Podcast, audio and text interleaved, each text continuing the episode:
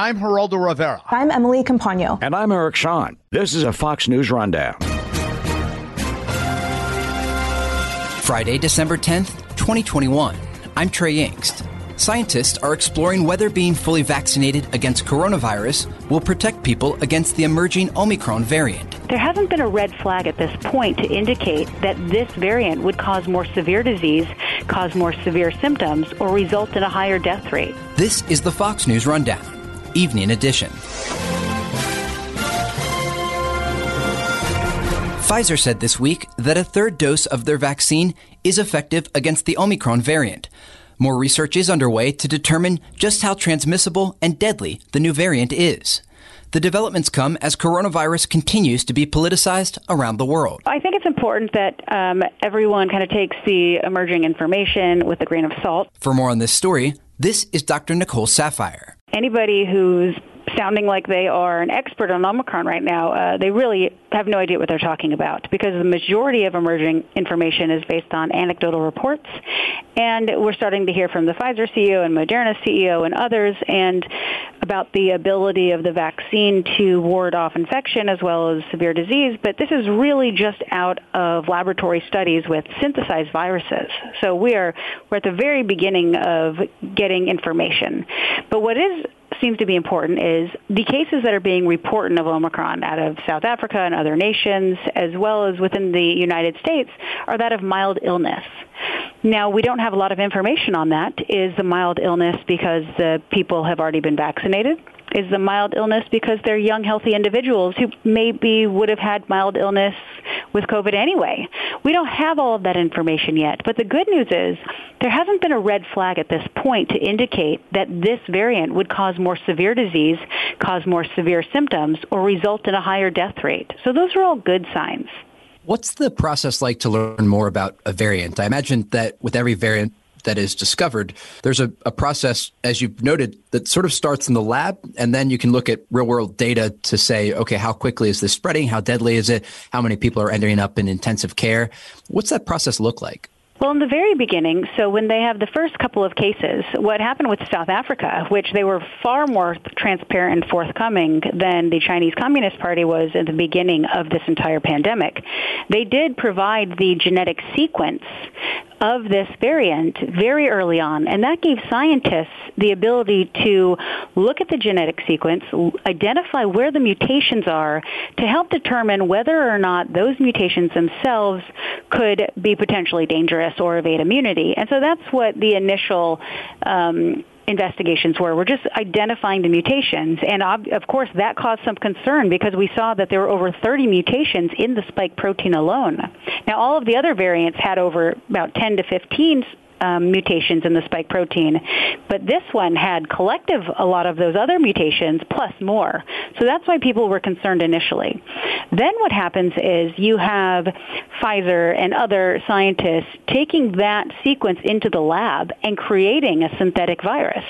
So they are inserting mutations into viruses that they have. And that kind of talks, you know, when you were having those conversations of gain of function research, that's what they're doing there. They're inserting um, mutations and messing essentially or manipulating the genetics to try and study something. And so when you're doing that in the lab, it's the same thing. And so based on those laboratory studies on the synthesized virus, it looked as though the vaccines were able to mount a defense against the Omicron, which was great news.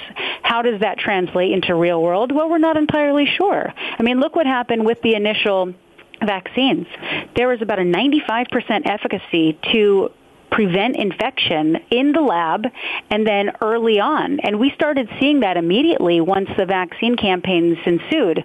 But what happened after six months, that immunity quickly dropped off to be less than 50% protection. So how the laboratory studies or even the early data translate into more long-term, you know, that takes time. And so we'll need to get more information. There's reports coming out showing that while you know, people are questioning, well, it seems like a lot of the people who are having the Omicron variant ha- are already fully vaccinated. Well, what does that mean? Well, I don't know. Maybe it just is like another breakthrough infection, just like we're seeing with the, the Delta variant. I mean, it's possible. Um, or is it that the vaccine didn't work at all? Well, that's probably not the case. The vaccine probably does still offer even some protection. And at the end of the day, it's about risk reduction, not getting to zero risk. What's your take on where this is headed in terms of how often people will need a vaccine? There's a lot of talk about portions of the world that don't even have their initial vaccines broadly distributed throughout the population, still needing to get those first and second shots. Where do you see this headed in the next six to 12 months? That's a great question. And I can tell you that, you know, there you hear people saying uh, there's the continued push for vaccination boosting in the United States, and there's merits to supporting those campaigns. However, as we saw with South Africa, while the United States, over 70% of you know Americans have maybe received at least one dose of the vaccine, new variants will will develop across the globe if we don't actually have a global push for vaccines. And that's one of the biggest frustrations from a lot of um, physicians and other healthcare workers is that we're focusing so much on the microcosm, which is the United States, that if we aren't equally helping other um, less rich nations, we will have continued circulating variants that will continue to affect us, just like we're seeing with Omicron right now. And Omicron may not actually be as big of a deal for the United States as the media headlines would have you think. But uh, if you if you listen to the Pfizer CEO, you think that you're going to be um, boosted every day almost. He's just said today that he anticipates a fourth booster shot will be needed eventually.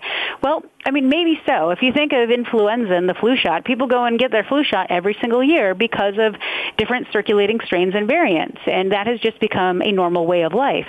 Now, COVID unfortunately is incredibly politicized, and so the idea of people having to go and get a COVID booster every year I think people have a harder time wrapping their head around. Um, but at no way, shape, or form did anyone say in the beginning it was going to be, you know, the two dose regimen and then nothing. We who who knows? We had no long term data in that essence. So I think at this point, the booster campaigns they will have to become a little bit lessened, in my opinion, and to be more focused into those who are more vulnerable.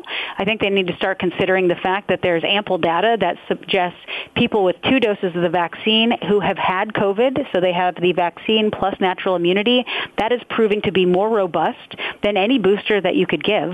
And until they start acknowledging some of these other forms of immunity, I think you're going to continue to have a lot of pushback um, from people. And unfortunately, that's going to impede us moving forward as a nation. You've been listening to Dr. Nicole Saphier. We'll be right back. It'll be interesting how people look back on this time and the conversation about information flow and vaccinations. You would think that in, in the long term, people will come around to accept whatever is backed by science and whatever the facts are to keep people safe and, and healthy at a reasonable level. And I, I do wonder if a lot of the politicization and disagreements about coronavirus will subside after sort of the hype around the initial pandemic dies down. But uh, it, it's hard to tell. And I, I guess that's my question. Uh, as a medical professional, how do you have that conversation uh, with patients who maybe aren't watching the news every day. They're not really tuned into the political back and forth over people who want to be vaccinated, uh, people who don't want to be vaccinated. How do you have that conversation with people who are sort of in the middle of the road and just want to know more and make decisions that are best for them?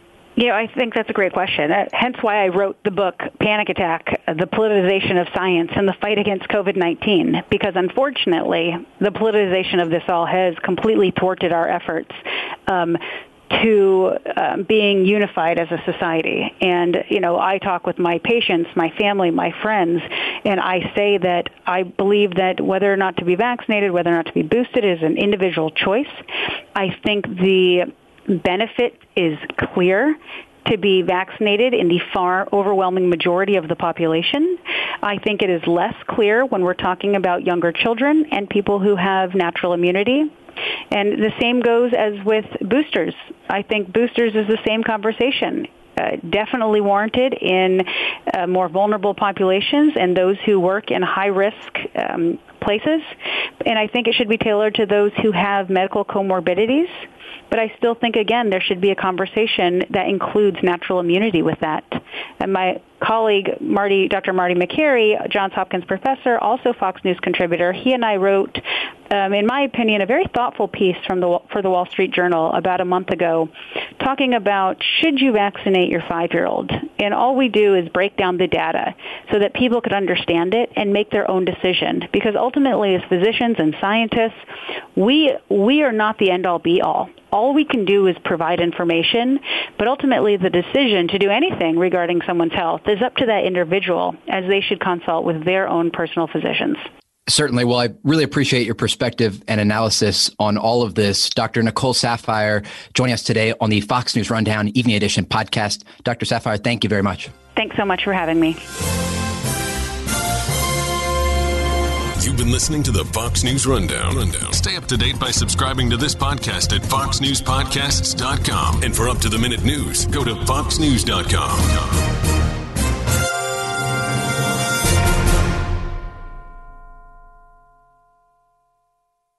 from the Fox News Podcasts Network. I'm Ben Domenech, Fox News contributor and editor of the Transom.com daily newsletter, and I'm inviting you to join a conversation every week. It's the Ben Domenech Podcast. Subscribe and listen now by going to foxnewspodcasts.com.